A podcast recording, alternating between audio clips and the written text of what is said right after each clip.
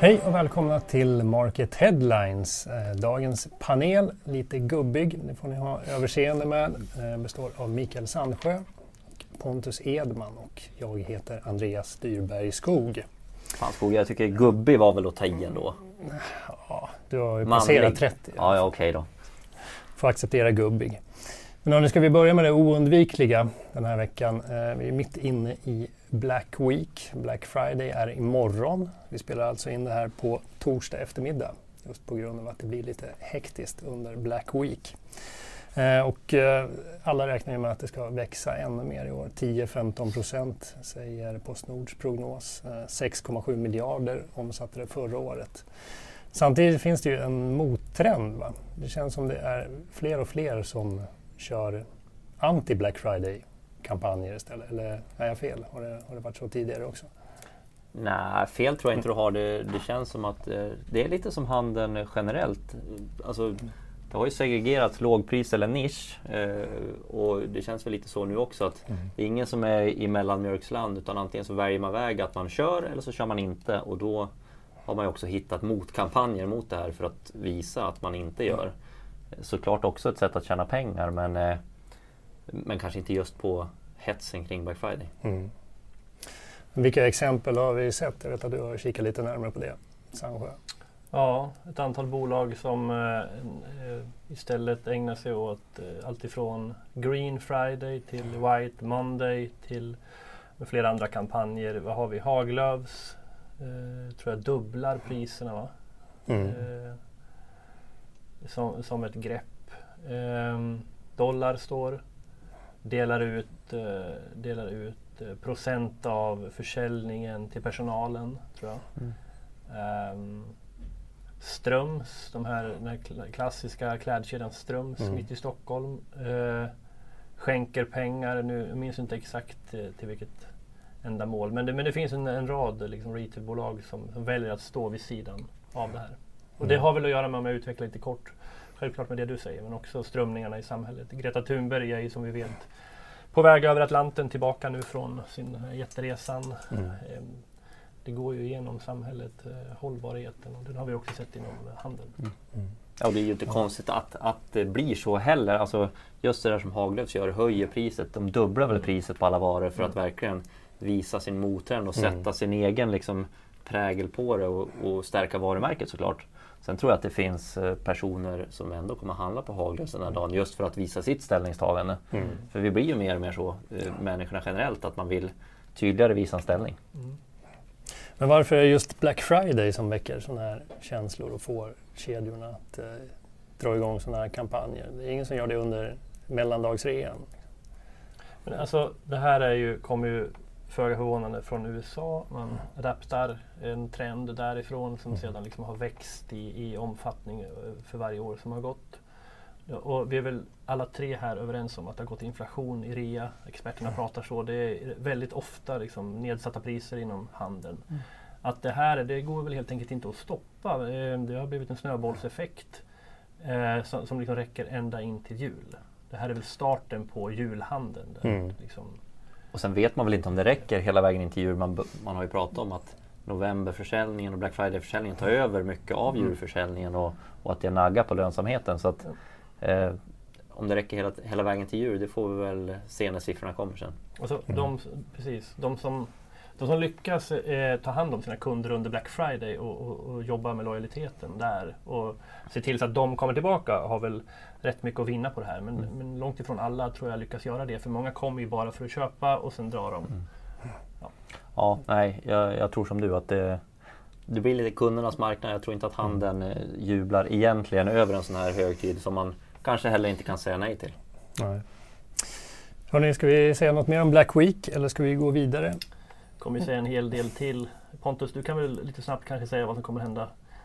Eller vad som hände blir det ju. Det här visas ju faktiskt på lördagen. Eh, nej, men vi körde en, eh, en eh, större live-rapportering från eh, stora delar av Sverige. Mm. Eh, och, ja, det var ett jäkla tryck. Precis, det, det, är ju det. Det kommer vara det. Eh, det kan vi säga även när vi sitter här innan. Det är ett jäkla tryck på det. Ja, det var det. Mm. Då går vi vidare eh, och vi talar om Stadium som eh, nu ger upp sin satsning i Tyskland. Man har tre butiker i Hamburg som kommer stänga, två stänger vid årsskiftet och den sista när hyreskontraktet löper ut. Eh, och eh, det är ju inte den enda svenska kedjan vi har sett lämna Tyskland. Clas Olsson har nyligen och eh, sen har vi några andra som har gått in lite försiktigt. Eh, vi har Rusta, Indiska, Panduro, Pocket Shop till exempel som har enstaka eller fåtal butiker bara. Eh, verkar inte vara så lätt för svenska kedjor att övertyga tyska kunder. Det är, väl, det är väl generellt svårt för en utländsk kedja att kliva in på en, på en utländsk marknad. Mm. Eh, där man ska...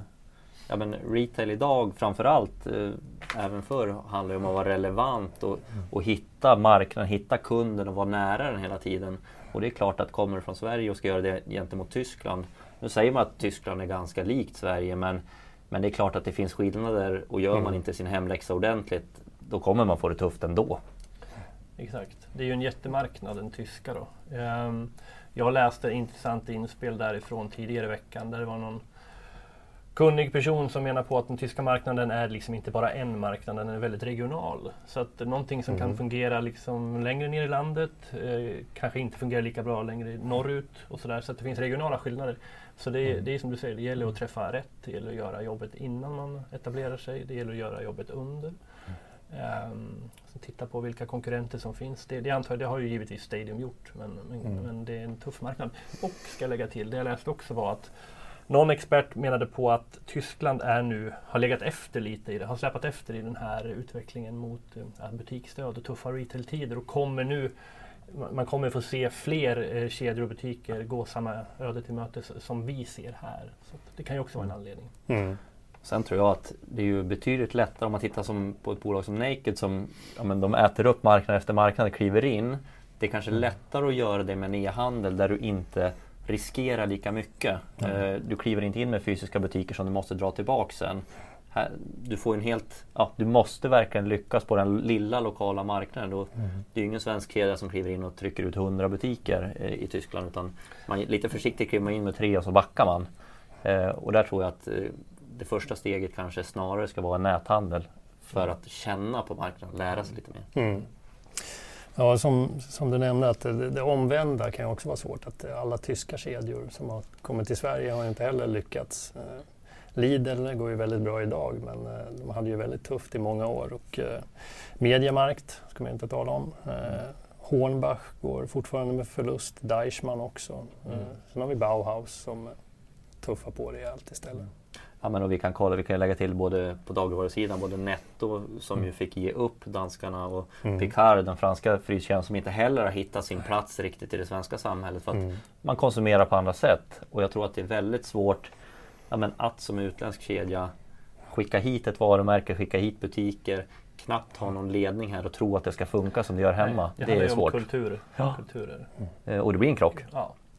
Så att eh, man behöver nog göra jobbet och göra det på plats eh, för att ha chansen att lyckas. Mm. Hörrni, vi går vidare till nästa vecka. Eh, då händer det något spännande, nämligen att eh, handelns mäktigaste presenteras. Och, eh, precis som i Melodifestivalen så är det röstningsrekord i år, så det har varit stort intresse. Ska vi säga någonting om listan redan nu? Eh, jag är tacksam att jag, eh, att jag blivit tilldelad den här You wish. Ja, ja, I ja, wish. Ja. Eh, nej, men vad kan man säga om den? Det är väl... Eh, det är ju inte glasklart på något sätt tycker jag när man, när man ser den här listan att alltså där borde det landa. Samtidigt så finns det ganska många trender som har kommit under året eh, och visat sig väldigt starka. Och, och, det är väl någonstans där vi hittar mm. segmenteringen i det också. Precis. Ja, nu har ni någonting att se fram emot nästa vecka och nu önskar vi en trevlig helg.